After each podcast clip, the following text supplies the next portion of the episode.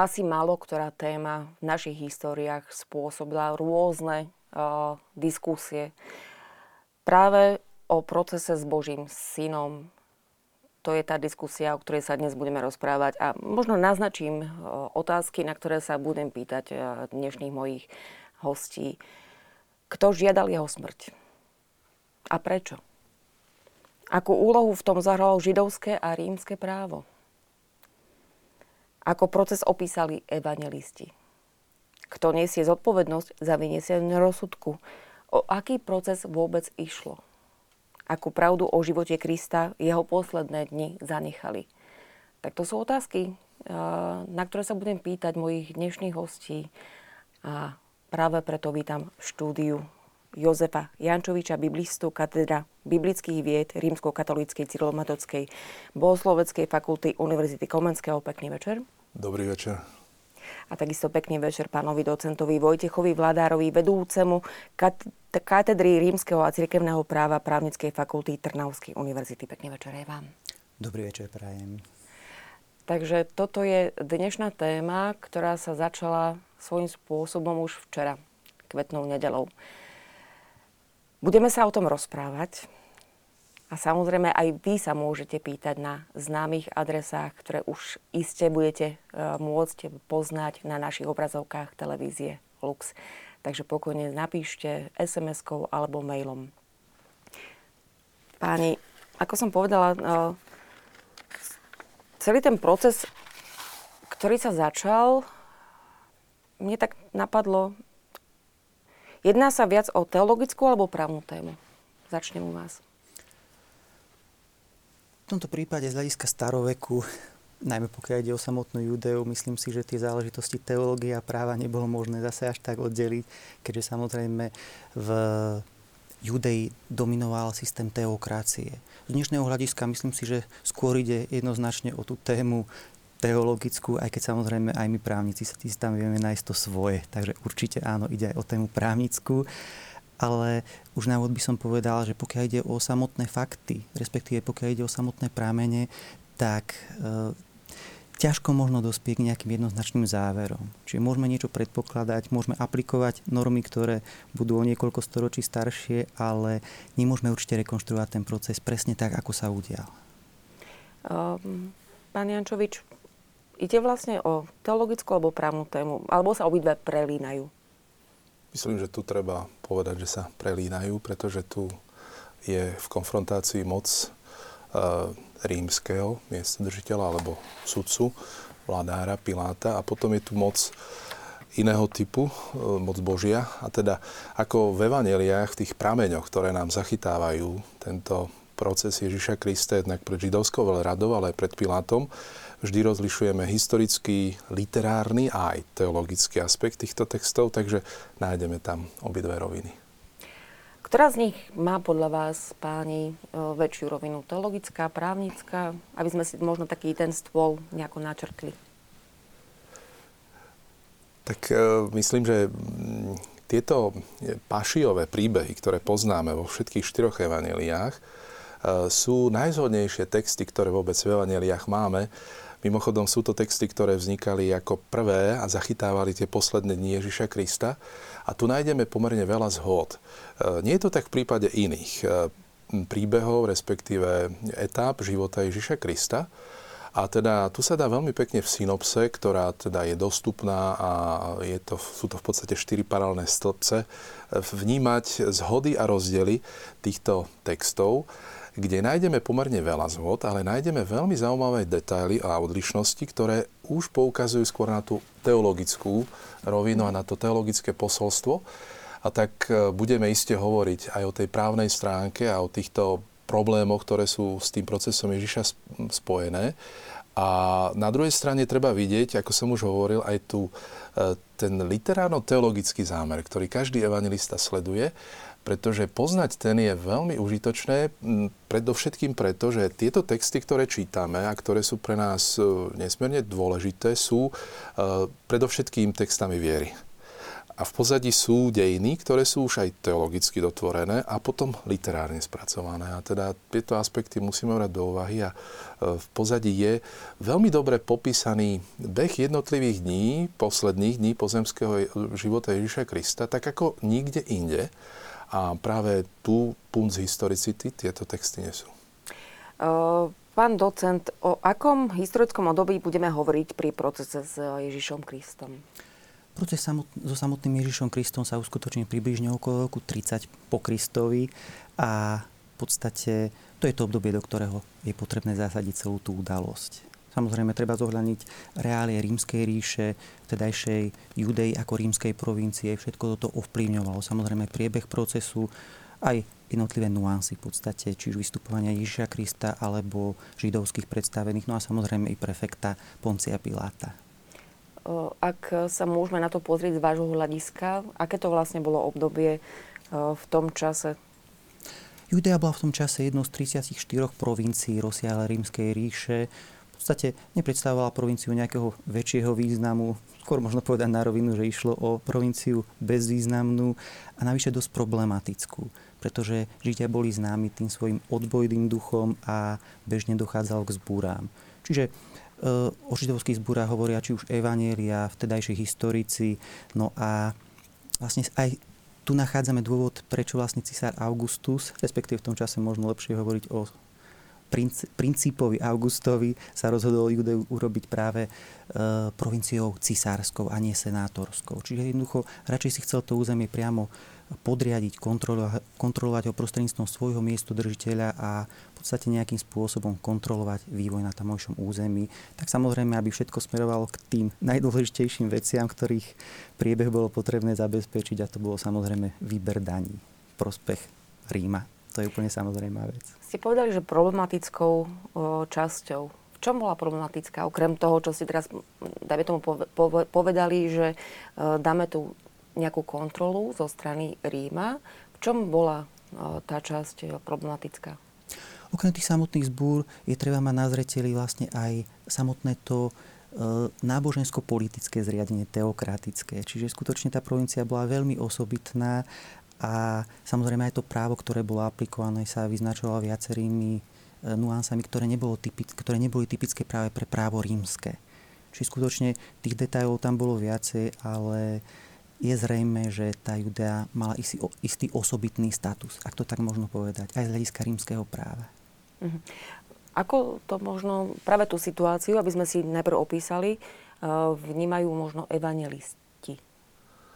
Tak evanjeliá, ktoré nám približujú podrobne Ježišovu verejnú činnosť a jeho verejné pôsobenie, nám podávajú, najmä Lukáš je evanjelista, ale zároveň má aj tendenciu historika, má snahu kontextualizovať a zarámcovať do dejín pôsobenie Ježiša Krista, či už je to jednak vystúpenie Jána Krstiteľa, je na pozadí pôsobenia vlády cisára Tiberia, ale potom teda aj na pozadí pôsobenia už ponského Piláta, ktorý bol 5. prefektom od roku 6, pretože v roku 6 po Kristovi nastala istá veľmi haklivá situácia, kedy práve isté vzbury zo strany istých radikálnych skupín Židov primeli rímskeho cisára, ešte vtedy Augusta, nastoliť teda tú priamu vládu týchto prefektov, ktorí spravovali konkrétne Judeu, Samáriu a Idumeu.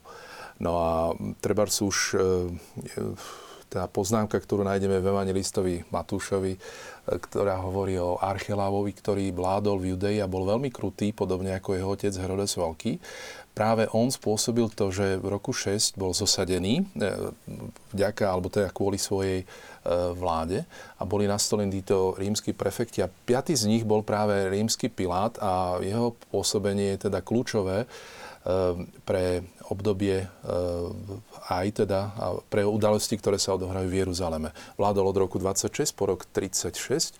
Zároveň na pozadí vlády Piláta, teda tohto rímskeho miestodržiteľa, treba vnímať aj vládu veľkňaza, ktorý mal vysoké postavenie už v druhom, už teda v období po druhého chrámu získavali veľkňazi skutočne aj isté politické pozície práve kvôli tomu náboženskému statusu, ktorý Judea mala, pretože Jeruzalém bolo centrom náboženstva Izraela, a teda alebo Judska, a práve veľkňaz získal teda toto postavenie.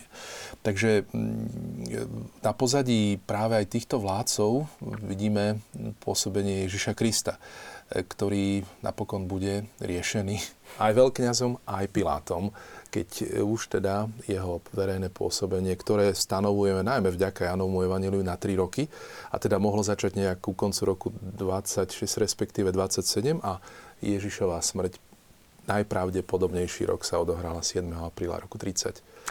Tu, aby sme možno ešte tak nejako zarámcovali, aby sme prešli už potom k tým konkrétnym udalostiam, ktoré sa dotýkajú procesu s Ježišom Kristom, chcem sa spýtať, ako a kedy sa vlastne začali potom šíriť informácie o práve udalostiach s Ježišom Kristom, okrem toho, čo ste spomínali evanjelisti, ktoré vlastne bolo takéto prvé, ktoré by sme vedeli možno povedať, že OK, že toto je to evanjelium, ktoré opisuje verne, ak sa to dá takýmto spôsobom povedať. Áno, tak medzi prvé evanjelia sa ráta Markovo evanjelium, napísané pravdepodobne ešte pred rokom 70. No a na to sa navezujú ďalšie tri, veľmi veľa čerpajú z Marka, Matúša, Lukáš. A tí čerpajú teda aj z iného zdroja, voláme ho zdroj lógií alebo výrokov. A potom je evanjelium svojho druhu, a to je Jánovo evanjelium. To sleduje svoju časovú a tú geografickú líniu po svojej vlastnej línii, a teda je úplne odlišné oproti týmto trom synoptickým evanjeliám. Ale potom nachádzame veľmi zaujímavé zmienky, ktoré označujeme ako kerygmatické. Sú to kázania apoštolov, ktoré sú zachytené napríklad v Skutkoch apoštolov. No a veľmi málo týchto zmienok o Ježišovom, a najmä o posledných dní Ježišovho života, nájdeme v Pavlových listoch, pretože Pavlové listy sú prvé spisy vôbec Nového zákona. A tam nájdeme napríklad ustanovenie Eucharistie, čo sa týka tiež teda práve aj tých pašiových príbehov. A nájdeme tam potom jeho zatknutie, spomínanie Ježišovho zatknutia, jeho utrpenie, ukrižovanie a pohreb. Priamo v prvom liste Korinťanom. Takže potom je to z tých evanjelií práve Markovo, ale to je práve až druhá, môžeme povedať, fáza spisov evanjelia, pretože tie prvé sú listy. No a takže tu nachádzame práve tieto biblické zdroje, a teda pre poznanie Ježišovho života sú zásadné, sú kľúčové. Dneska po tom, ako sa vytriezvelo práve z takého pohľadu, že treba hľadať tie mimobiblické, pretože biblické sú veľmi poznačené s tým takým pátosom, respektíve záujmom kresťanov. Fakt je ten, že určite áno, lebo boli to svedectvá viery, ktoré už prezentovali Krista aj v tom teologickom svetle, ale treba stále myslieť na to, že evanjelisti sa snažili verne istým spôsobom podať aj tie historické údaje, ktoré nájdeme práve aj cez to kritérium viacnásobného svedectva vo viacerých spisoch.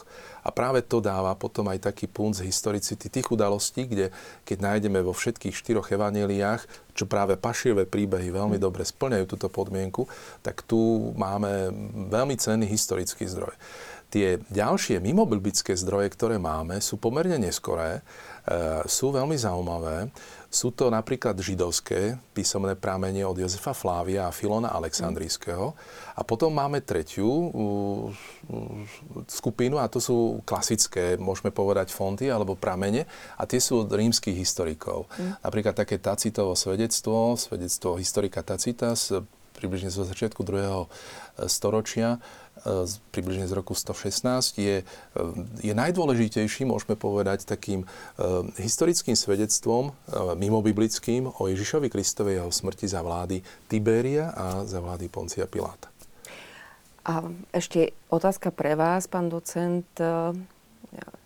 Čítala som vašu prácu, ktoré sa dotýka práve procesu s Ježišom Kristom.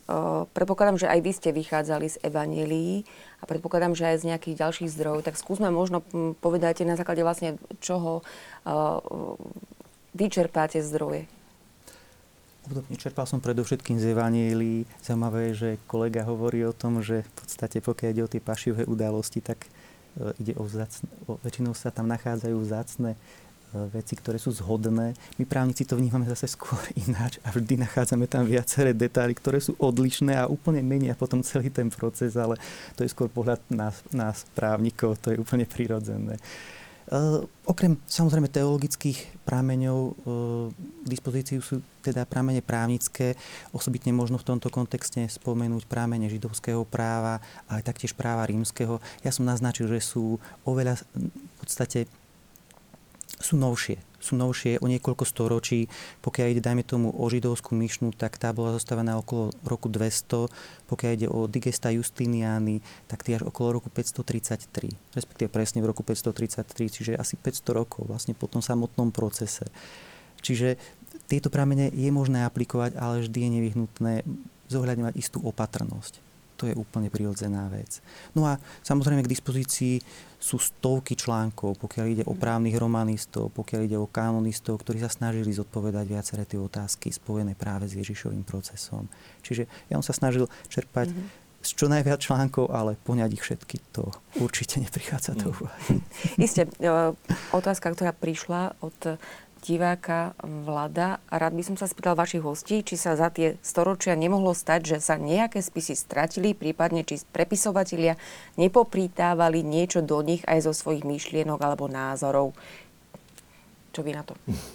Tak tu sa jedná o textovú kritiku týchto písomných prameňov a teda napríklad, keď sa bavíme o biblických prameňoch, tak áno, mohlo byť v prípade prepisovania niektorých textov, že v tých neskorších obdobiach mohli niektorí takí usilovnejší prepisovači skôr harmonizovať možno medzi evangelistami texty, ale dneska veľmi prísne kritéria textovej kritiky vedia rozlíšiť, čo je tá lectio probabilior, tá pravdepodobná lekcia, to pravdepodobné čítanie.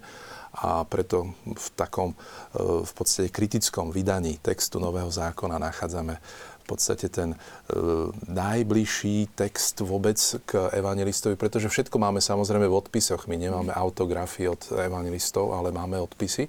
Ale práve veľmi precízna veda textovej kritiky vie rozlíšiť, čo mohlo byť dodané do tých textov. Poznáme 4 základné, napríklad textové rodiny a línie evanjelií, ako boli odpisované, tak to je celá jedna veda, o ktorej by sa dalo veľmi dlho hovoriť. A práve také textové zdroje, ako je napríklad Vatikánsky kódex, alebo Sinajský kódex, alebo Alexandrijský, sú veľmi hodnoverné textové svedectvá, kde máme ten text veľmi autoritatívny a ten sa používa potom pri sledovaní aj tých možných či už doplnkov, alebo súviek, alebo harmonizácií, ktoré mohli odpisovači prinášať. Tu musíme povedať samozrejme, že texty Evanjelia Nového zákona nesú, alebo teda sú poznačené veľkým záujmom istého aj verného odpisovania, pretože viac menej všetky okrem jedného textu 2. Petrovho vznikli v jednom storočí, do toho roku 100, a nachádzame skoro 6000 odpisov rôznych typov, samozrejme papírusy, pergamény, potom sú to aj teda lekcionáre a 2 typy pergamenov, majuskulné, minuskulné. A toto žiadne dielo akejkoľvek v klasickej literatúre staroveku nezaznamenáva takýto úžasný boom a takéto šírenie sa týchto textov. Takže vôbec prvé fragmenty textov Nového zákona, ktoré máme, sú síce až z roku 125 napríklad. A práve to je zaujímavé, že prvý fragment Raglancov papyrus, ktorý sa nachádza dnes v Manchestri v jednej knižnici, obsahuje časť diskusie Ježiša pred Pilátom. A je to vôbec prvý text, je to fragmentárny text samozrejme. A práve tu racionalisti vtedy, keď sa tento fragment dokladoval ako prvý vôbec text, ktorý máme Nového zákona, dostali vo svojej téze odpoveď, ktorá ich veľmi nepotešila, pretože racionalisti hovorili, že Jánovo evanjelium vzniklo veľmi neskoro, až roku 200, pretože je veľmi teologické, veľmi duchovné. No máme v podstate prvý fragment Nového zákona z toho Jánovho evanjelia z roku 125 nájdený v Egypte. a teda pravdepodobne písaný v Palestíne a už nájdený v Egypte, čo je úžasná vec, pretože tento text sa potom musel dostať do toho Egypta, samozrejme a rozšíriť. Takže to by bolo na veľmi dlhú diskusiu. Samozrejme, to si môžeme nechať, ale poďme už teraz k tomu procesu.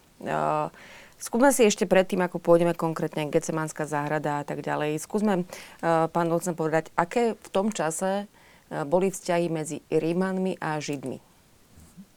Tie vzťahy boli veľmi napäté. Samotní Židia jednoducho, najmä pokiaľ ide o tú samotnú nacionalistickú sektu Zélotov, tak jednoducho oni priamo prezentovali, že pokiaľ my platíme dane cisárovi, tak vlastne narušujeme zmluvu s Bohom.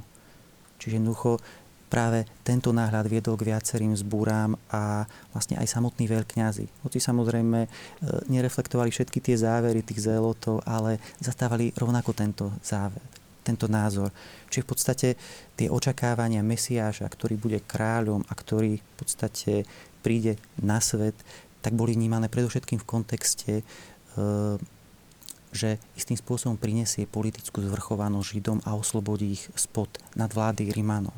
Čiže takto to bolo celé vnímané a v podstate ten samotný Ježiš Kristus jednoducho nesplňal práve tie požiadavky, respektíve tie predstavy tých židovských predstavených o tom samotnom Mesiášovi, ako by mal vyzerať, čo by mal hovoriť, ak by mal mať jednoducho postoje. Jednoducho Ježiš nesplňal tieto požiadavky. Takže nesadol do tej doby? Určite nesadol do tých predstav, tých židovských predstavených a fakticky aj do predstav tedajšieho židovského národa, ktorý skutočne veľmi zle niesol tú rímsku porobu. Takže tam vidíte ten hlavný problém, ktorý vlastne potom vyústil do toho všetkého, celého procesu. V podstate ten proces s Ježišom Kristom, áno, jednoznačne toto sú tie dôvody, ale keď už spomíname skutočne tie vážnejšie historické okolnosti pre samotný židovský národ, tak tam je skôr lepšie spomenúť predovšetkým udalosti prvej židovskej vojny a druhej židovskej vojny, pretože jednoducho tá situácia bola neudržateľná a postupne to dospelo práve k týmto konfliktom. No a vieme, že teda po tej druhej židovskej vojne v roku 135 Židia jednoducho boli vyhnaní z tej kolónie Elia Capitolína, založenej cisárom Hadriánom, a jednoducho po trestom smrti mali zákaz vrátiť sa späť do Jeruzalema. Čiže jednoducho tie vzťahy boli skutočne vždy napäté a ono to muselo jednoducho dospieť práve k tomu roku 135, teda k tým udalostiam, ktorými skončila tá druhá židovská vojna. A potom vlastne prišli tie ďalšie udalosti, hej? Áno, v podstate áno. Ak sa pozrieme na Getsemanskú záhradu, aby sme teda prešli cez tie udalosti, ktoré sa dotýkajú priamo procesu s Ježišom Kristom. Ježiša Krista zatkli v Getsemanskej záhrade. Kto ho zatkol a na základe akého rozhodnutia? Máte vedomosti? Páni, povedzte. Takže v rámci synoptických evanjelií prichádzajú sluhovia a v podstate členovia chrámovej stráže zatknúť Ježiša Krista. Lukáš ide tak ďaleko, že sú tu už aj veľkňazi a zákonníci práve s týmito sluhami. Je tu dokonca veľkňazov sluha, ktoré bude odťaté ucho, teda jedným z Ježišových priateľov, ktorí sú práve pri Ježišovi. Čo je zaujímavé, u Jána, v Jánovom evaníliu prichádza celá kohorta. Čo je už ale v podstate korpus rímskych vojakov, čo by malo byť okolo 600 vojakov. Zdá sa, že ale tu ide skôr o istý literárno-teologický zámer v Jánovom evaníliu, pretože tam nenachádzame dokonca ani proces potom pred Kajfášom podrobne opísaný, len pred Anášom. A u synoptických evangelistov pokračuje teda Ježišové zatknutie práve procesom pred Kajfášom. Zdá sa, že Ján chcel už práve tú rímsku moc istým spôsobom projektovať do zatknutia Ježiša už v Getsemanskej záhrade, čo historicky nie je faktom. Práve tie synoptické evangelia tu majú prím, a pretože oni prezentujú práve tú nespokojnosť veľkňaza. To je veľmi zaujímavé, treba spovedať, že veľkňazské kruhy boli veľmi v prospech Rímanov, oni favorizovali rímsku moc, pretože oni žili z kultu v chráme a Rímania viac menej tento kult v chráme rešpektovali a umožňovali týmto veľkňazským kruhom pracovať pokojne. Kto bol nespokojný, boli najmä radikálni farizei zelóci, ktorí sa búrili, a teda práve aj tí sú na pozadí tej prvej židovskej vojny 66-70. No a teda do záhrady prichádzajú Ježiš zatknúť práve táto chrámová stráž. S krími a mečmi, ako hovorí Ježiš, a teda u Lukáša vidíme, že sú to aj deň, ktorí dokonca z tejto veľrady, ktorí prichádzajú do Getsemani. To je tá otázka, ak som si mala možnosť nejakým spôsobom načítať, či skutočne boli to Rímania, alebo neboli to Rímania, ktorí vlastne tam prišli zatknúť Ježiša Krista? Podľa môjho názoru išlo jednoznačne o príslušníkov tej chrámovej stráže, ako hovorí Židia. Kolega. Presne tak, čiže Židia. Uh-huh. Vieme to nejakým spôsobom, akože nehovorím teraz my traja nejako dokázať, lebo predsa len akože môžu byť o tom nejaké diskusie. Áno, sú to tie spädectvá synoptických evangelistov, ktoré musíme brať skutočne ako smerodajné, pretože Ján tu už potom práve z istých dôvodov, o ktorých by bolo možné diskutovať na dlhšie, už tú rímsku moc kladie teda už do toho zatknutia Ježiša v záhrade, kde dokonca, to je zaujímavý teologický obraz, kde títo vojaci, ktorí prichádzajú a pýtajú sa na Ježiša, na jeho identitu, keď on povie, ja som Ježiš Nazarecký, tak zrazu popadajú títo vojaci. A to sú už odkazy skôr, a sú to teologické obrazy, ktoré majú poukazovať na Ježišovu Božiu moc, ktorý len pri tom, že sa príznak svojej identite vyvoláva rešpekt a úctu. No, dúfam, že bude možnosť potom trochu prezentovať aj proces pred Pilátom u Jána, ktorý Určite. Má úplne iný beh, ako napríklad tu synoptikou. Poďme sa teda pozrieť na ten proces ešte pred tým, ako pôjdeme k Pilátovi. Skúsme si možno uzavrieť ten proces, ktorý vlastne začal v Getsemanskej záhrade, pokračoval najprv pred Annášom, bývalým veľkňazom. Spýtam sa vás, pán docent, z toho právneho hľadiska. Ježiša najprv vypočúval Annáš, bývalý veľkňaz. Tým aktuálnym v tom čase bol Kajfáš. Dá sa to považovať za legitímny proces z hľadiska toho, že podľa židovského práva sa trestné konanie mohlo viesť len v sále tzv. Tesaných kameňov a nie v súkromnom obydlí a navyše pred bývalým veľkňazom? Podľa môjho názoru celé to, čo sa udialo pred samotnou veľradou, vlastne predtým ešte pred Annášom, podľa môjho názoru vlastne tam nejde o žiadny židovský proces. Nespomína sa tam vlastne jednoznačne ani rozsudok. Podľa môjho názoru išlo o isté predbežné konanie, keďže samotný Annáš, potom i Kajfáš v podstate mali záujem na tom preukázať Ježišovu vinu a presvedčiť v podstate členov veľrady k tomu, aby jednoducho Ježiš bol vydaný Pilátovi. Čiže samozrejme oni ovládali ustanovenia svojho práva a jednoducho nič také neprichádzalo do úvahy. Samotný Kajfáš by riskoval svoje postavenie, vlastne možno i žaloby u Piláta Ponského za tých okolností, že jednoducho porušil židovské právo. Čiže jednoducho on riskoval v podstate aj vlastné postavenie tým, že to právo porušil. Čiže ako ste uviedli, pokiaľ ide o židovské trestné právo, tak skutočne dáva sa veľký dôraz na to, že ten proces musel byť legitímny, tie práva obžalovaného museli byť zachované, no a pokiaľ ide o tie svedectva svedkov, tie sa museli vzácne zhodovať. V inom prípade nemohol byť ten človek odsúdený. Prečo vlastne potom najprv išli k tomu Annášovi, ktorý, ako sme povedali, nebol tým oficiálnym predstaviteľom, bol bývalým veľkňazom? Prečo vlastne podľa vášho názoru z toho možno právneho hľadiska, alebo vôbec v tých časoch chceli si niečo ošetriť, alebo ako tomu máme rozumieť? Samotný Annáš mal skutočne veľkú autoritu vo veľrade naďalej. Treba len pripomenúť, že v podstate podľa židovského práva veľkňaz mal byť menovaný doživotne. Rímania si robili samozrejme, čo chceli. Každý rok potvrdzovali veľkňazov v úrade, po väčšine. Predpokladá sa, že i za úplatok. No a samotný Annáš sa skutočne tešil veľkej autorite. Čiže jednoducho malo sa za to, že patrí sa, aby najskôr vypočul Ježiša. Podľa môjho názoru Annáš, s tým, že jednoducho potom bude predvedený pred veľradu. Ale myslím, že skutočne všetkým členom veľrady a aj samotnému, či už Annášovi alebo Kajfášovi, bolo zrejme, že tam nemôže ísť o riadny proces. Jednoducho, aj pokiaľ ide o vynesenie toho rozsudku. Nielenže sa ten proces nemohol konať v noci, ale aj to vynesenie rozsudku jednoducho ten rozsudok musel byť vynesený s odstupom jedného dňa. Čiže jednoducho, pokiaľ prvýkrát bol odsúdený, teda obvinený, odsúdený, tak sa bral ďalší deň navyše a potom sa znova hlasovalo o jeho vine, aby skutočne bolo zrejme, že keď už sa má vyniesť rozsudok smrti, tak je to jednoznačne preukázané.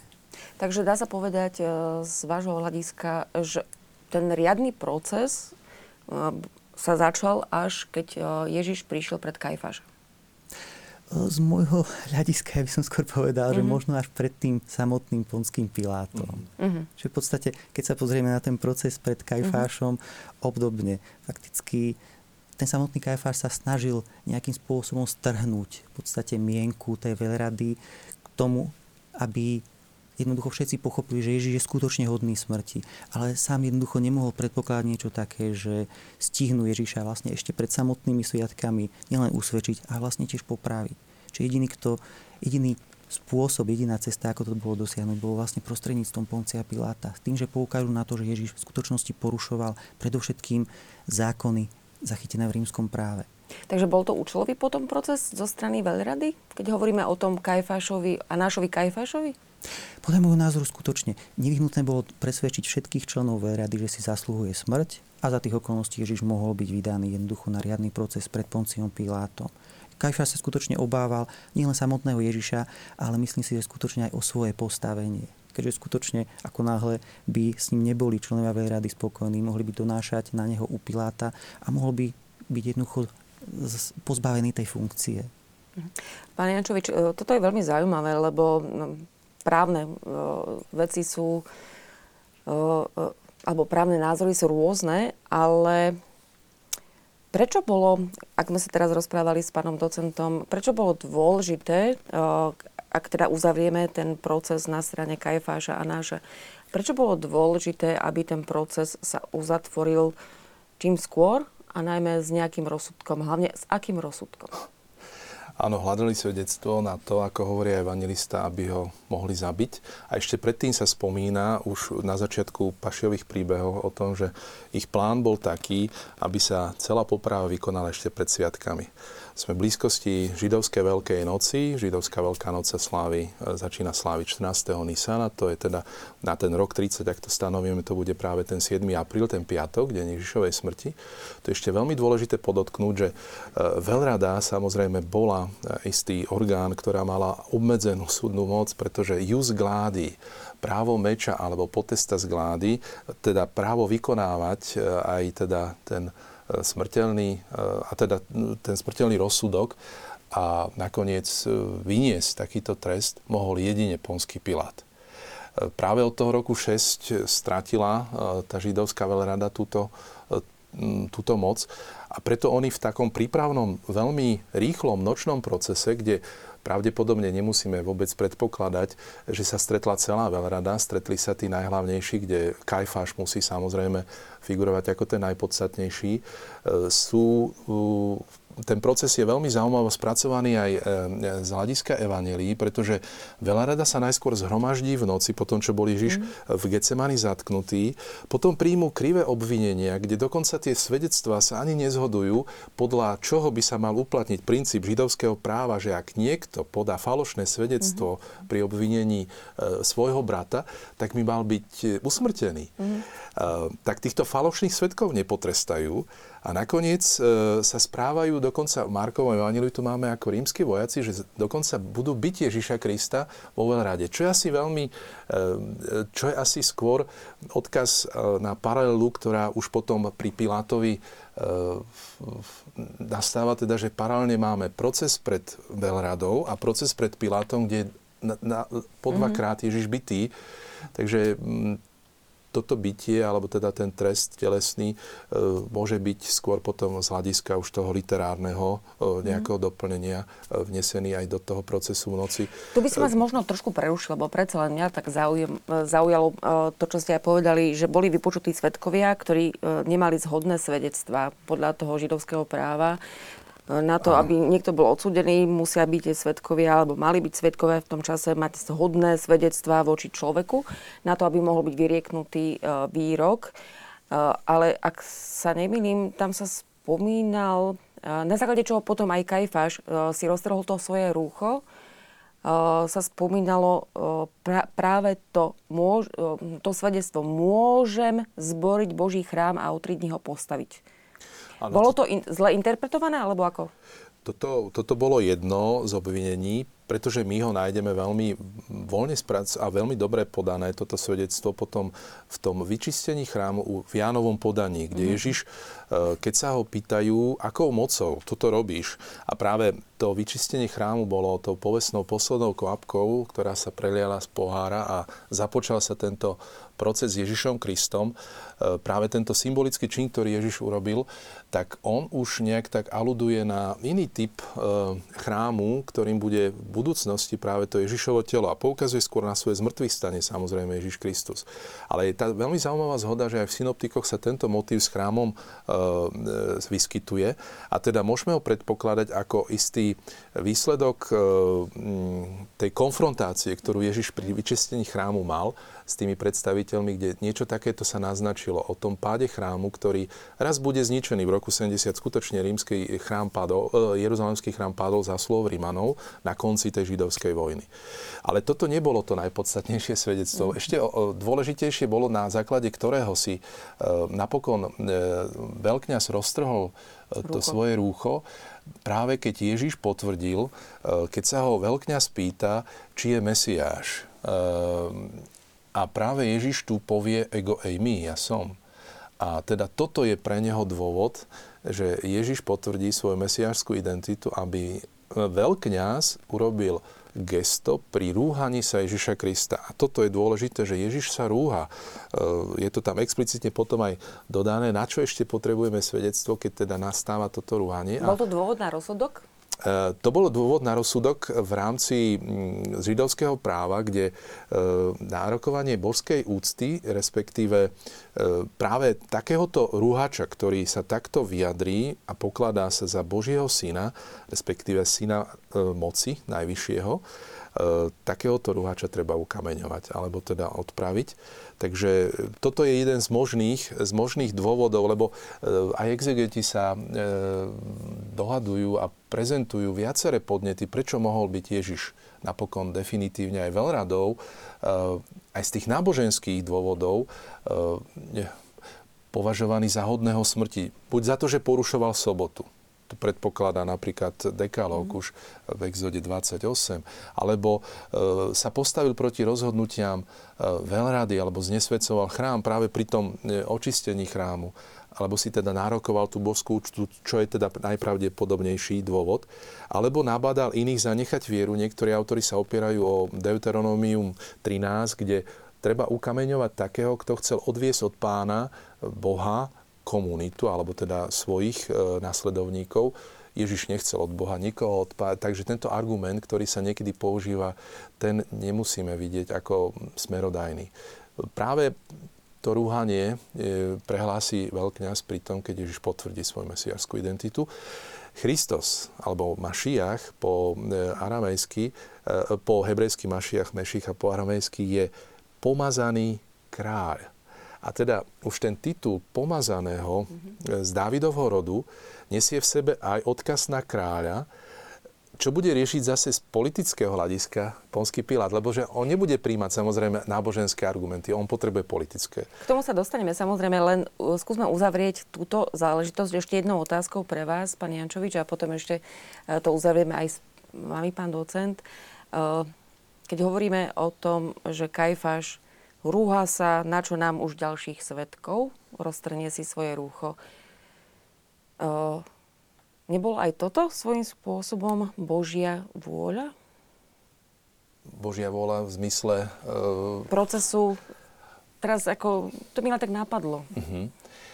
Tak istým spôsobom Ježiš ani v kritických chvíľach svoju identitu nezamlčuje a tým pádom toto Ježišové konanie spadá pod ten Boží plán, ktorý teda sa javí ako skutočne veľmi krutý, pretože Ježiš ide podstúpiť tú najkrutejšiu, aj najnásilnejšiu smrť na kríži. Ježiš to nevzdáva ani pred veľradou, dokonca v istých momentoch aj mlčí a nehovorí, pretože tie argumenty sa kopia zo strany tých falošných svedkov, podobne aj zo strany veľkňaza. A to bude ešte silnejšie pred Pilátom. Ježiš si stojí za svojím. v podstate celý proces aj pred Kajfášom, aj Pilátom bude vyvrcholením toho, čo Ježiš počas celého svojho verejného pôsobenia dokazoval svojimi zázrakmi. Nehovoril každý deň, ja som Mesiáš, ja som Boží syn aj tým ľuďom, alebo dokonca by si ani nedovolil povedať, ja som Boh, pretože by to bolo nedobre pochopené, ale hovoril o synovi človeka. A identita syna človeka je veľmi zaujímavá kategória a vôbec tento titul je nesmierne dôležitý z hľadiska naplnenia prísľubov Starého zákona. Takže tu v tomto prípade vidíme, že Ježiš sa postaví za svoju identitu Mesiáša, Božieho syna. Nech sa páči. Na margo toho roztrhnutia rúcha. Vlastne, keď samotný veľkňaz pristúpil k takémuto gestu, silnému gestu, toto vlastne naznačuje, skutočne sa snažil strhnúť tú veľradu jednoducho na svoju stranu a presvedčiť ich definitívnym spôsobom. Ten človek je hodný smrti. Či dokonca tým porušil ustanovenie knihy Levitikus. Pri veľkňazoch sa nepredpokladalo, že jednoducho nastanú nejaké situácie počas ich funkcie, že si jednoducho budú trhať rúcha. Niečím takým sa počítalo v prípade sudcov, keď skutočne na ďalší deň pristúpili k tomu, že zahlasovali a rozhodli o smrti človeka. Áno, vtedy sa hovorí o tom, môžu si roztrhnúť rúcha. Čiže vlastne aj tu nachádzame základ toho, že aj keď by ten nočný proces nejakým spôsobom mohol inklinovať k právu, tak jednoducho, zrejme to tak nebude. A pokiaľ samotný evanjelista Lukáš spomína vlastne ešte ten ranný proces, tak nespomína sa tam žiadny rozsudok. Skôr sa predpokladá, že ak by aj v noci boli presvedčení tí členovia veľrady o tom, že Ježiš je hodný smrti a je potrebné konať ďalej, tak určite ráno si to istým spôsobom rozmysleli a odmietli jednoducho hlasovať. Poprípade maximálne dospeli k tomu, áno, vydajme ho Pilátovi na politický proces. Skôr ako si dáme malú prestávku, skúsme iba možno jednu vetu, ak sa to veľmi dá, ak sa to vôbec dá. S akým teda rozsudkom? Išli vôbec s rozsudkom veľkňazi za Pilátom? Som povedal, že skôr išli s akýmsi odporúčaním, respektíve so záverom veľrady jednoducho, že je potrebné toho človeka zabiť a vieme, že samotný Poncius Pilát, na ilustráciu možno uviesť, že za 10 rokov svojej funkcie nechal popraviť po väčšine ukrižovaním 6,000 Židov. Jednoducho bolo zrejme, že pokiaľ ho prinesú pred Piláta, vznesú 3 obvinenia, o ktorých ešte budeme hovoriť, tak jednoducho Ježiš nemôže skončiť ináč nesmrťou. Tak teraz si dáme maličkú prestávku a práve k tomu procesu pred Pilátom sa o maličkú chvíľku dostaneme. Ďakujem zatiaľ veľmi pekne, my pokračujeme samozrejme ďalej.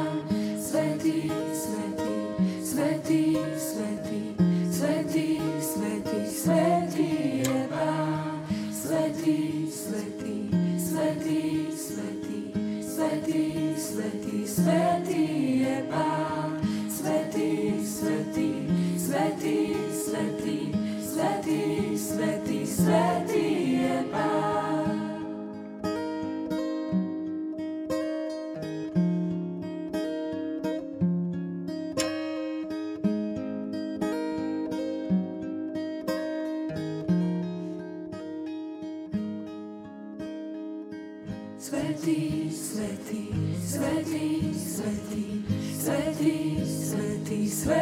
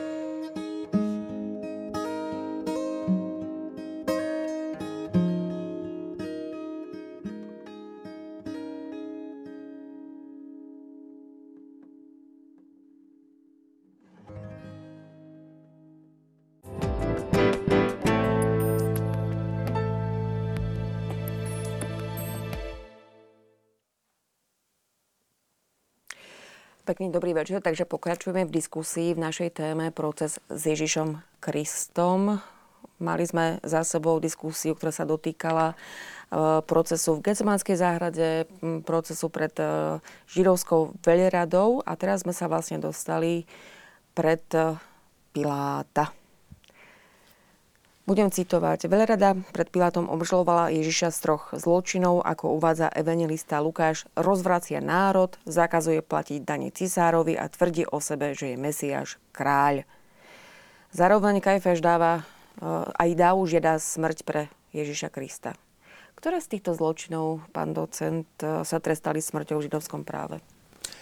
V židovskom práve ide, aby sme... Prípadne v rímskom, aby sme možno to tak nejako dali. To, čo naznačil kolega, teda, ak by niekto bol skutočne schopný odviesť alebo zviesť na, keď tak poviem, prenesenie na zlé chodničky, jednoducho nejakú komunitu, židovskú komunitu, tak jednoducho rátalo sa s tým aj v židovskom práve, že za tých okolností je hodný smrti. Ale súhlasím s kolegom, že tieto ustanovenia skôr neboli aplikovateľné na to, čo robil samotný Ježiš Kristus.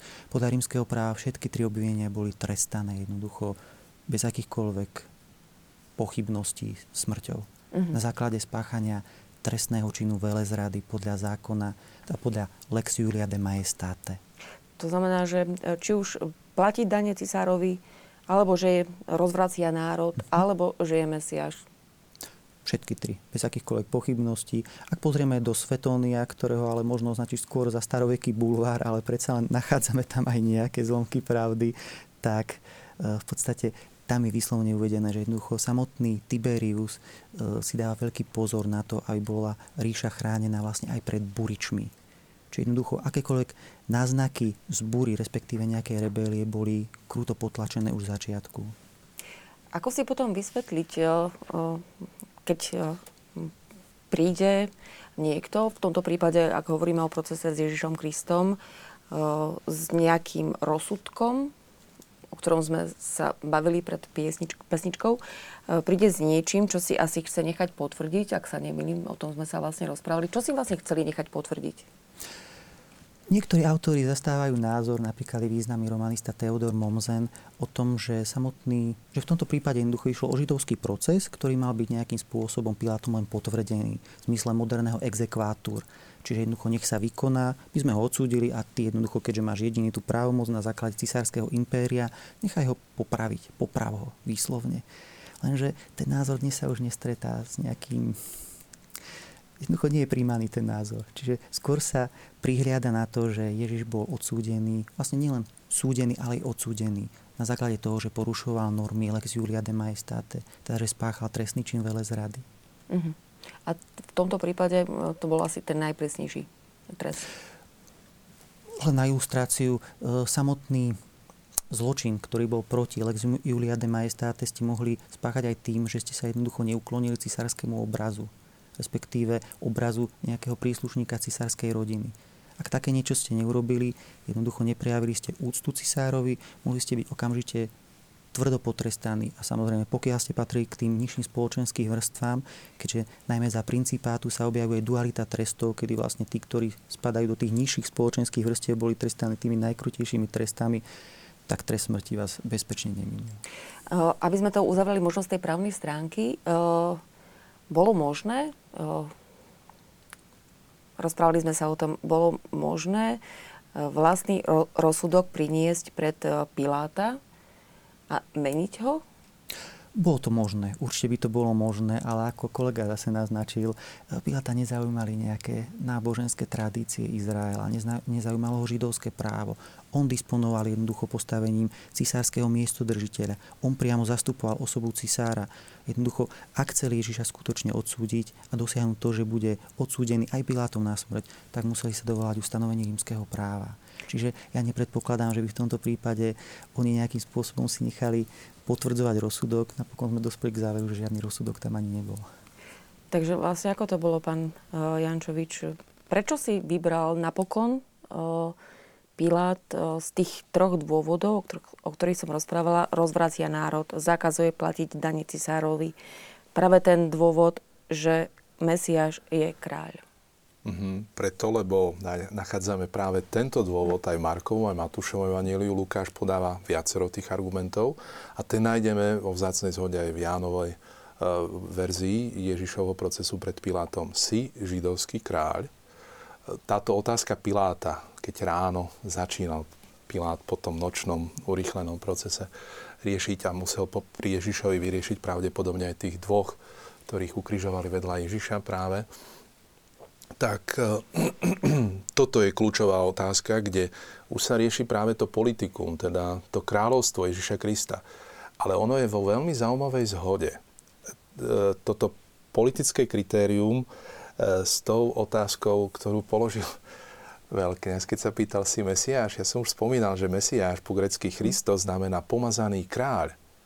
A teda Ježiš je ten, ktorý sa naväzuje na tú Dávidovskú líniu, ale nie je kráľom v tom politickom slova zmysle, ale práve táto kategória kráľovstva tu v židovstve zohráva istú úlohu, samozrejme už na tej teokratickej úrovni.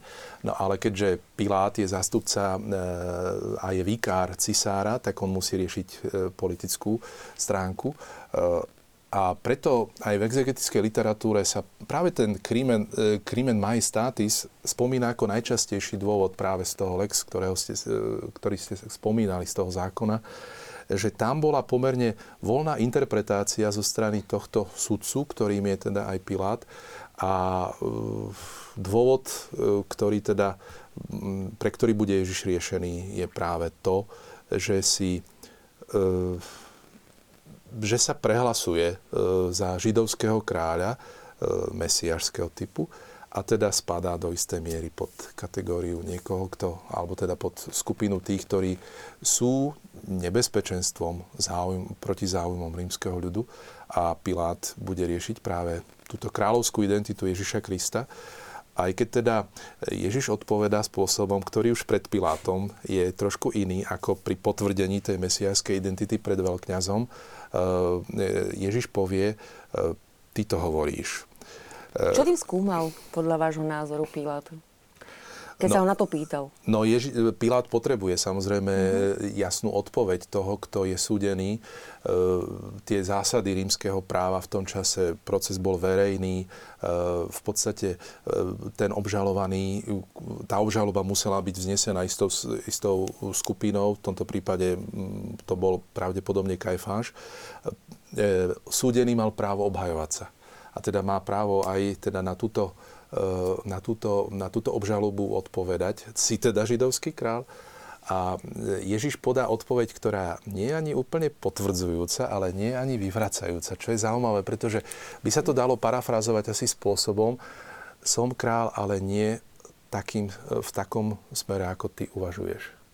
Čo Ježiš vylúčoval mimochodom aj pri istých politických ambíciách Mesiáša, keď napríklad Peter Ježiša odkláňal od cesty, kde by Mesiáš, ktorý mal byť skôr politicky, mal trpieť. No a teda tieto očakávania boli veľmi živé aj v židovskom národe a teda Ježiš do istej miery nevyvracia tú kráľovskú identitu, pretože ona súvisí s mesiášstvom, ale nepotvrdzuje ju v tom význame, ako ju mieni Pilát. Skúmal Pilát tou otázkou a tou odpoveďou, o ktorej sme teraz pred chvíľou rozprávali, kráľovské ambície Ježiša Krista? On to musel riešiť, pretože tu samozrejme je konkurencia a s tým prišli mimochodom aj členovia veľrady, ktorí odmietali, keď Pilát sa pokúšal Ježiša oslobodiť. My máme a odkazujú práve na cisára, ktorého rešpektujú, a teda nie tohto kráľa, ktorý by mohol byť pre nich Ježiš Kristus. Takže tým pádom len pripomenuli Pilátovi, že nech je dôsledný v tom, aby politicky riešil túto Ježišovú ambíciu, ktorú ale oni vnímajú samozrejme už na pozadí svojich vlastných záujmov.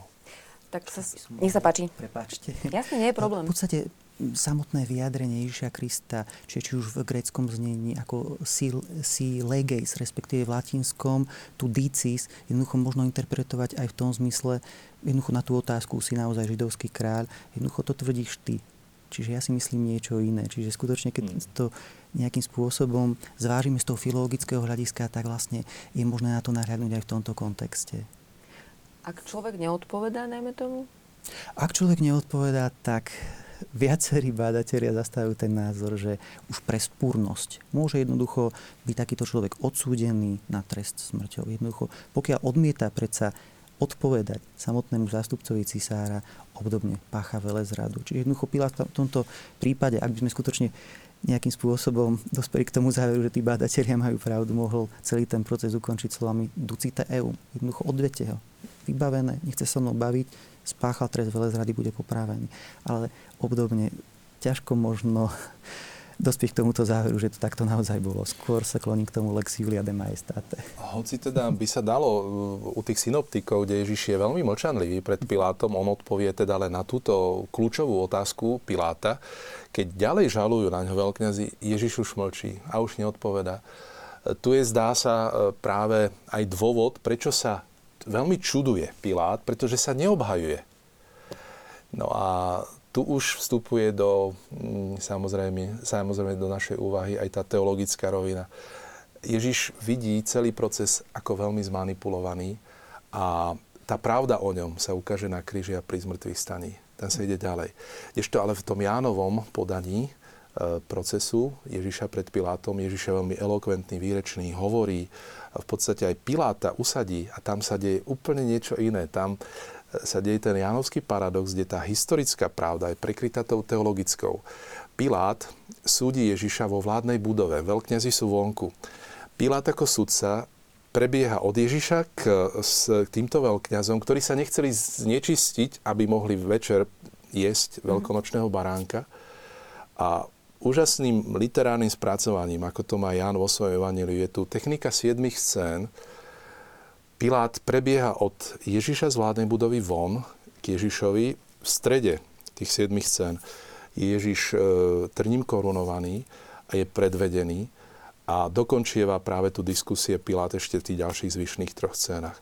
Pilát súdi, ale Ježiš je ten, ktorý to má akoby celé pod mocou. Pilát je veľmi nerozhodný a v podstate tu sa v tom Jánovskom paradoxe prekrýva tá historická rovina tou teologickou, kde ten ozajstný sudca je Ježiš, ktorý dokonca aj Pilátovi povie, tú moc nemáš sám od seba. Poukáže na súdnu moc, ktorá vždy pochádza od Boha, tak je vnímaná aj v židovskom práve, respektíve v textoch Starého zákona, kde súdna moc má byť vykonávaná spravodlivo a ak je súdna moc skorumpovaná, ak je spreneverovaná, tak sú títo sudcovia bráni na zodpovednosť pred Bohom.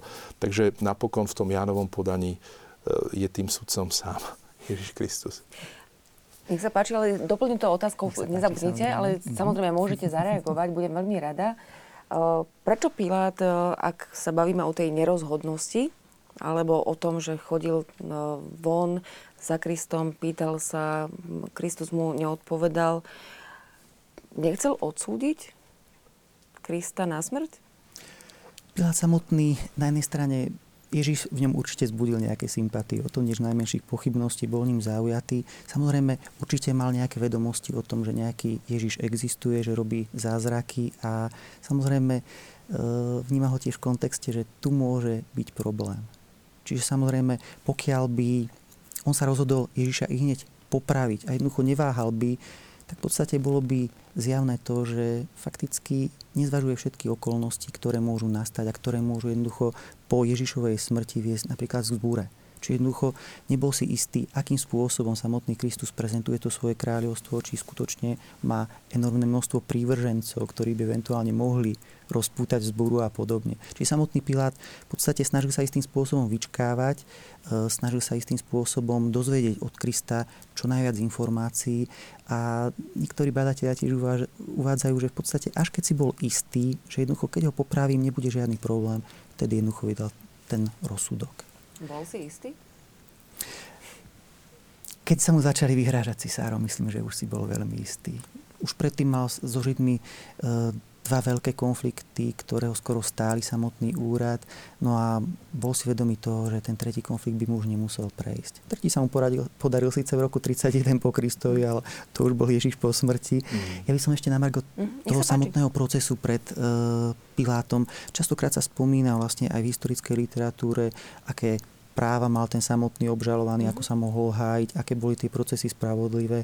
Už Cicero vo svojej obhajobe pro Flacco, ale jednoznačne hovorí, áno, to je ideál rímskej správy. Ale v skutočnosti to vyzerá tak, že jednoducho, pokiaľ sa dá postaviť, ten správca vždy ustúpi a jednoducho ten samotný odsúdený doplatí na to životom.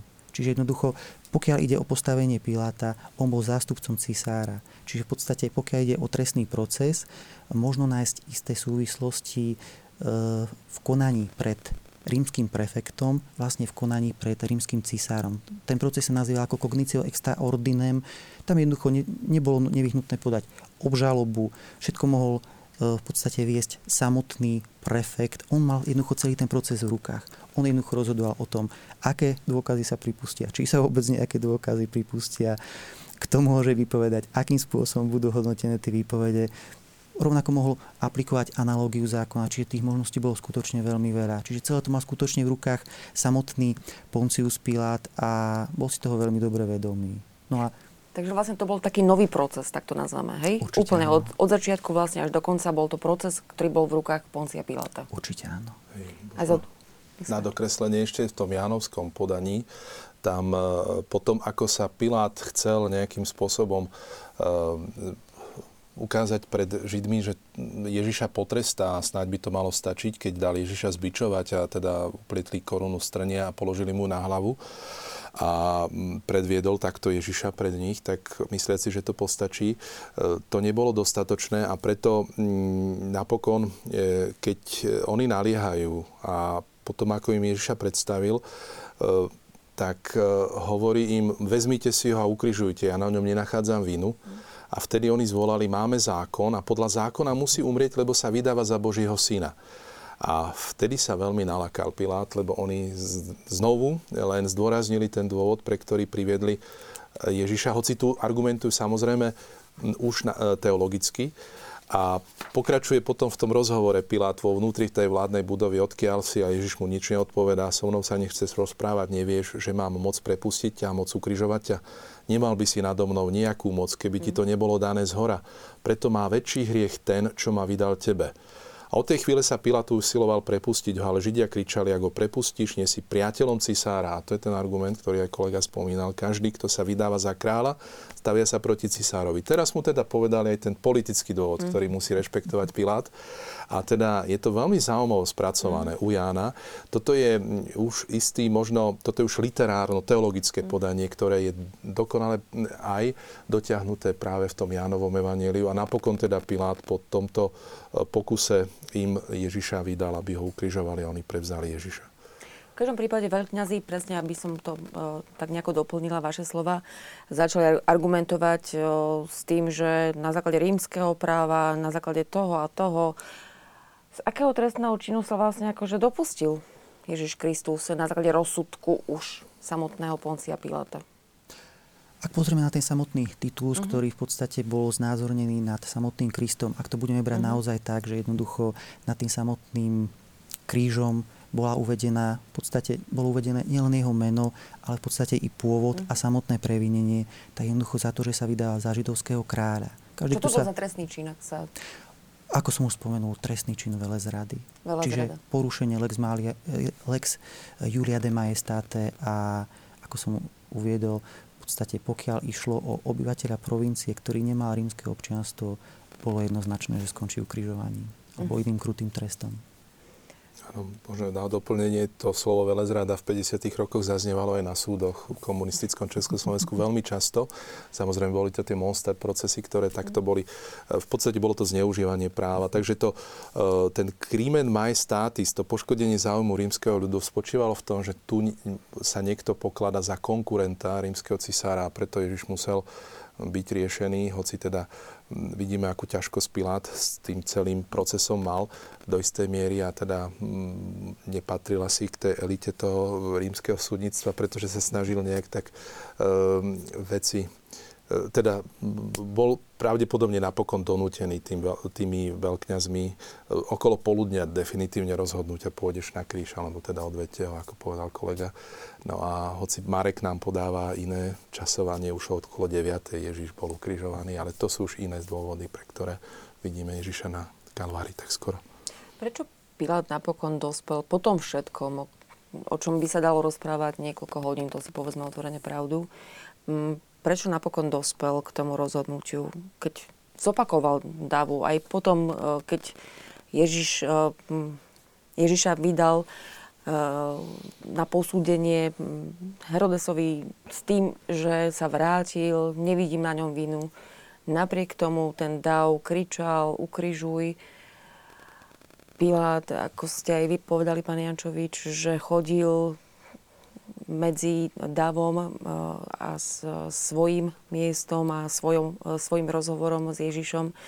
Prečo napokon dospel k tomuto rozhodnutiu, keď zopakoval aj davu, že na ňom nevidí vinu?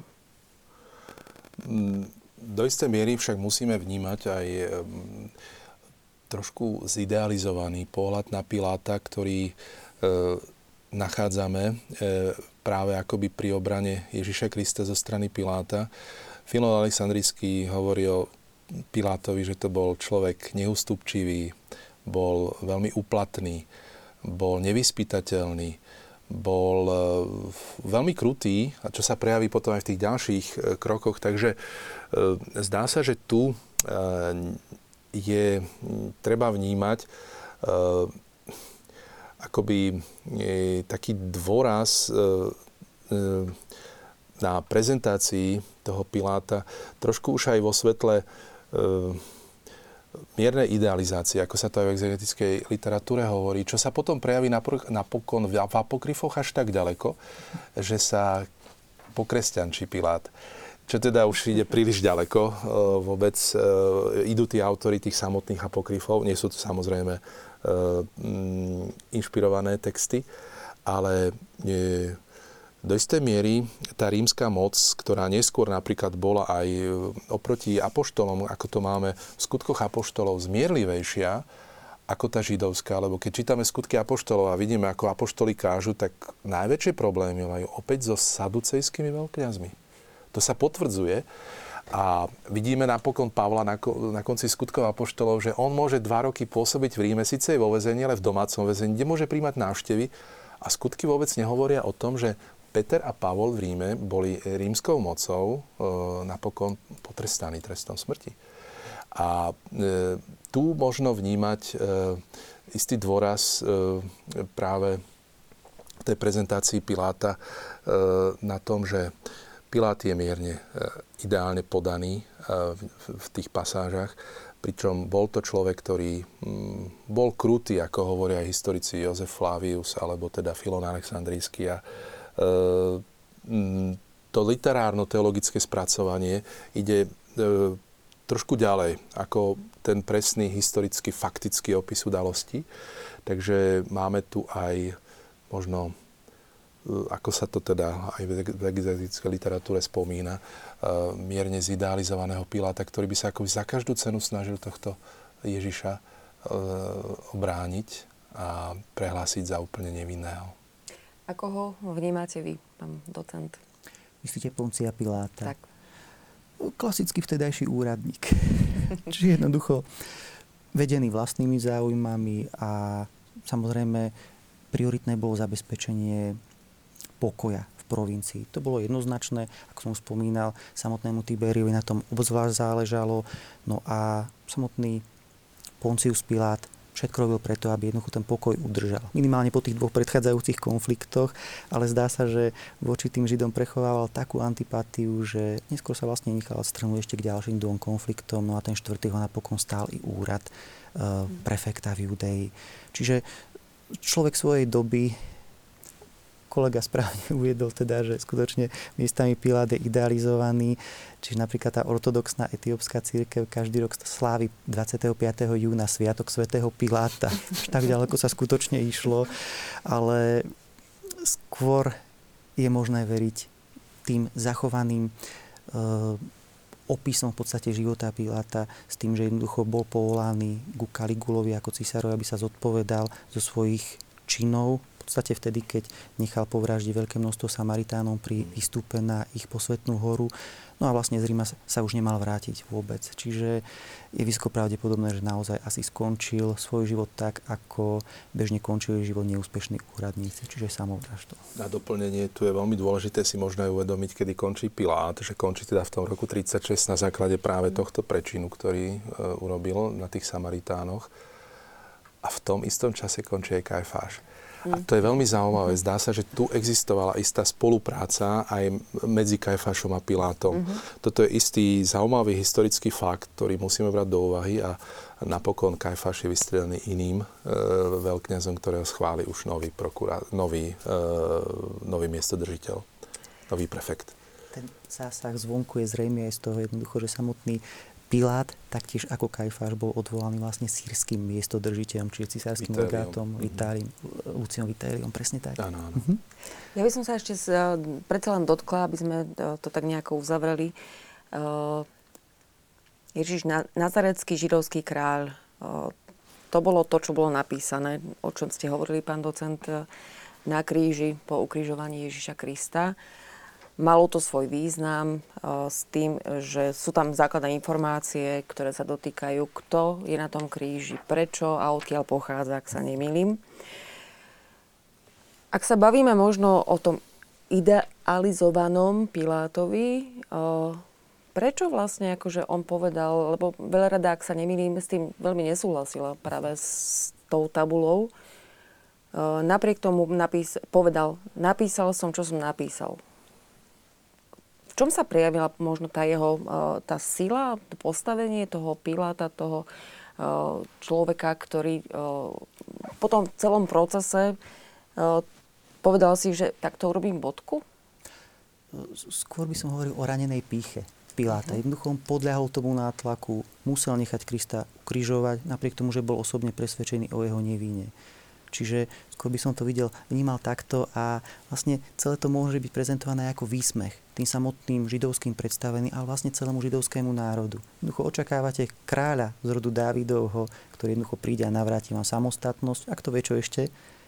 Jednoducho, tu ste mi ho vydali a ja som vám ho ukrižoval. Čiže v podstate možno to vnímať trošku aj ako ten výsmech a to vlastne prekážalo aj tým samotným predstaviteľom veľrady. Bolo to vlastne z nejakého právnického hľadiska podľa vášho názoru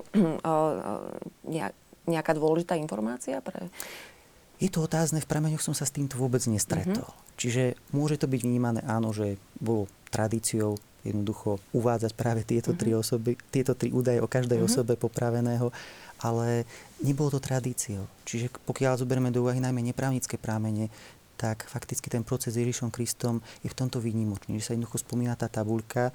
Dokonca sa ráta s tým, že samotný kríž musel byť istým spôsobom predĺžený, aby sa tam tá tabuľa mohla objaviť. Čiže možno išlo len o iniciatívu samotného Piláta, ale určite z hľadiska platnosti popravy to jednoducho nemalo žiadny význam, či tam tá tabuľka bude alebo nie. Jednoducho ten človek tam visel a bolo to vybavené. Možno na doplnenie, zaujímavé, trošku sa to líši u synoptikov. Táto causa mortis, ktorú môžeme označiť tú tabuľku, pretože ona, ten nápis na tabuľke je príčina smrti Ježiša Krista, že skutočne on, ktorý bol súdený ako židovský král, tak práve táto vina je napísaná. V Matúšovi nájdeme, toto je Ježiš, židovský král, u Marka len židovský král, veľmi podobne u Lukáša a len v troch jazykoch, je to u Jána opäť, tri jazyky, ktoré chcú poukázať na istý dosah tohto Ježiša Krista, tak práve to poukazuje na isté potvrdenie aj toho, zaujímavé potvrdenie Ježišovho nároku, ktorý napokon tu na tejto tabuľke, ktorú si mohol odsúdenec niesť na krku, respektíve ani nemusela byť priamo na tom kríži, mohla mu byť len prevesená cez krk, ako hovoria niektorí autori v exegetickej literatúre. A Ježiš, ktorý si niesol len to, teda to priečné rameno, to patibulum, tak napokon skončil na kríži aj s tým označením svojej viny. Ježiš nazarecký, židovský král. No a Pilát jasne odporuje potom tomu návrhu, ktorým podajú veľkňazi, aby to tak nepísal, ale nech napíše. On hovorí, ja som židovský král a Pilát povie kategoricky, hogegrafa, gegrafa. Čo som napísal, napísal som. Takže nechcem. Páni, a teraz asi najzásadnejšia otázka, na ktorú by sme asi ďalšie hodiny mohli diskutovať, hľadať odpovede a vôbec podľa mňa každý z nás hľadá svojím spôsobom odpoveď na túto zásadnú otázku. Bol tento proces s Ježišom Kristom po tej právnej stránke, alebo vôbec bol tento proces spravodlivý? Ťažko možno hovoriť o spravodlivosti, lebo je zrejme, že samotný Pilát nebol naklonený tomu Ježiša odsúdiť a nechať ho popraviť, ale bol jednoducho donútený k tomuto kroku. Pod nátlakom obžaloby pred cisárom. No to by určite viedlo vlastne k tomu, že skončil by v samotnej funkcii prefekta, ale i k ďalším konzekvenciám. Čiže určite nemožno hovoriť o spravodlivosti v tomto prípade. Aký to bol proces? Proces nespravodlivý, ale samozrejme, pokiaľ ide o aplikáciu rímskeho práva, možno to vnímať tak, hrozila zbúra. Reálne hrozila zbúra. Jednoducho samotní veľkňazi povolali stále nových ľudí, ktorí prichádzali a dožadovali sa Ježišovej smrti. Väčšina evanjelistov uvádza teda, že boli podplatení, ale skutočne reálne hrozila zbúra a samotný Pilát musel konať. Takže bol to politický proces? Určite to bol politický proces. Vykonštruovaný politický proces, ktorý veľmi šikovne pripravili práve predstavitelia židovskej velerady a Pilát, myslím, že to je aj dôvod, prečo vystupoval ako vystupoval, jednoducho bol istým spôsobom postavený do pozície prisluhovača. Jednoducho nemal inú možnosť, ale musel vyhovieť tým predstaviteľom židovskej veľrady. Aký to bol teda proces podľa vás? Tu sa stretá tá Božia moc s tou pozemskou mocou a teda ten transcendentný svet s tým pozemským a teda ten výkon sudcu Piláta s tým Ježišovým súdom, ktorý je viazaný na titul syn človeka. To som spomínal, pretože syn človeka sa vždy viaže s tou súdnou mocou, ktorá ráz plnosti bude uskutočnená. Analogicky môžeme skutočne tento nespravodlivý proces vnímať v toľkých procesoch, kde duchovná moc narazí na svetskú moc a vždy tá duchovná moc sa snaží byť svetskou mocou porazená. Takže v tomto prípade sa tá paradigma, respektíve istý vzor, ktorý pri Ježišovi nachádzame, opakuje v histórii, kde my môžeme a sme svedkami ešte donedávna v našej krajine. Ľudia boli práve z titulu toho podielu na tom duchovnom snažení a duchovnej moci napokon nespravodlivo odsúdení. Takže bol to nespravodlivý proces, samozrejme. Otázka znie, mali sme tu svetské právo, kde rozhodovali v tomto prípade Pilát, ako ten, ktorý vlastne rozhodol. Rozhodol skutočne iba Pilát, alebo tam bolo aj niečo viac? Právo, moc, verejná mienka, človek, Boh? Rozsudok vyriekol jednoznačne Pilát, či už ide o Tacita, či už ide o ďalšie staroveké záznamy, o samotné evanjelia, všade je uvedené jednoducho. Kristus bol odsúdený Pilátom na smrť. Čiže jednoducho on zastupoval skutočne cisára v provincii a bolo to jeho rozhodnutie. Čiže na jeho bedrách bola tá zodpovednosť, on ju prevzal a on rozhodol o tom, že Kristus bude ukrižovaný. My nachádzame potom aj v evanjeliách a samozrejme aj v neskorších textoch, alebo teda aj textoch po evanjeliách tému tzv. Božieho zámeru, kde na pozadí už starozákonných textov, kde spravodlivý nevinne trpí, Ježiš spada do tejto paradigmy maximálnym možným spôsobom a je odsúdený práve z toho titulu jeho spravodlivosti a nároku na Božiu spravodlivosť.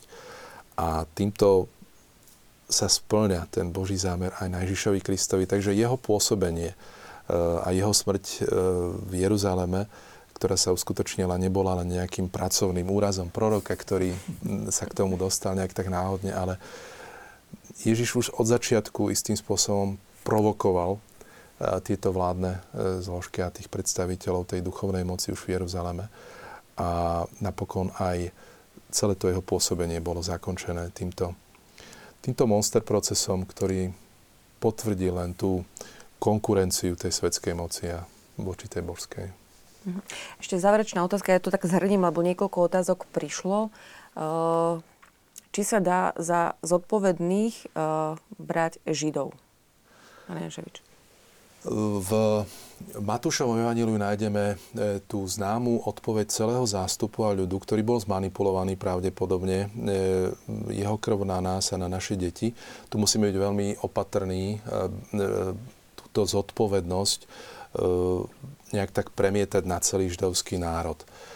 Za Ježišovu smrť historicky sú zodpovední úzka skupina predstaviteľov židovskej veľrady. Jozef Arimatejský bol tiež členom veľrady a neschváľoval ich postup napríklad. Ďalej to bol Pilát, ktorý nesie ten najväčší diel viny ako sudca, ktorý to mal celé zmanéžovať inak. Historicky zodpovední za vykonanie trestu smrti sú vojaci. Teologicky zodpovední sme za smrť Ježiša Krista my všetci a naše hriechy. Takže samozrejme v tomto prípade musíme brať do úvahy tú historickú rovinu viny, ale aj teda tú teologickú vinu, ktorá je na pozadí Ježišovej smrti, pretože Ježiš nás vykupuje z tých hriechov, ktoré na kríž Ježiša pribili. A teda napokon tento trest smrti, ktorý Ježiš podstúpil, Ježiš berie aktívne na seba v istom momente, hoci ešte v Getsemani sa modlí: Oče, odním odo mňa tento kálich, ale nie moja, ale tvoja vôľa nech sa stane. A práve v tom Ježišovom prijatí tohto plánu, ktorý už mal jasné kontúry, v tejto jeho vôli sme aj my všetci posvetení, ako krásne hovorili s Hebrejom 10.10. Takže práve v tom prijatí toho osudu, ktorý Ježišovi hrozí, sa deje to spásonosné vykúpenie pre nás všetkých a práve preliatie jeho krvi je na odpustenie hriechov všetkých. Lebo Ježiš vydal celého seba, svoj život, svoju lásku k nám práve pri smrti na kríži. A toto je to veľké tajomstvo, ktoré je na pozadí Ježišovej smrti a ktorou musíme brať skutočne v tých rovinách, ako sa nám premieta. A Ježiš aktívne napokon berie tento orteľ na seba. A tak ako od začiatku už vnímal isté problémy, tak ani v tých úzkých, ani v tých kritických momentoch nevzdáva svoju misiu a pokračuje ďalej. Ďakujem páni veľmi pekne. Zdá sa, že tá diskusia by mohla pokračovať ďalšie hodiny a hodiny, ale žiaľ, náš čas momentálne vypršal. Ďakujem veľmi pekne obom vám, že sme sa mohli aspoň takto na veľmi malú chvíľu porozprávať aj s vami a hlavne poznať váš pohľad na to, akým spôsobom prežíval možno posledné chvíle Ježiš Kristus, a akým spôsobom aj svojim životom, aj svojou smrťou ovplyvnil dejiny, nás a aj budúcnosť, predpokladám, bude naďalej. Ďakujem ešte raz veľmi pekne, požehnaný večer vám prajem, všetko dobré. Ďakujem pekne. Všetko dobré. Ďakujem aj vám, vážení diváci, sledovali ste televíziu Lux, pekný večer aj vám želáme zo Samárie pri Studni.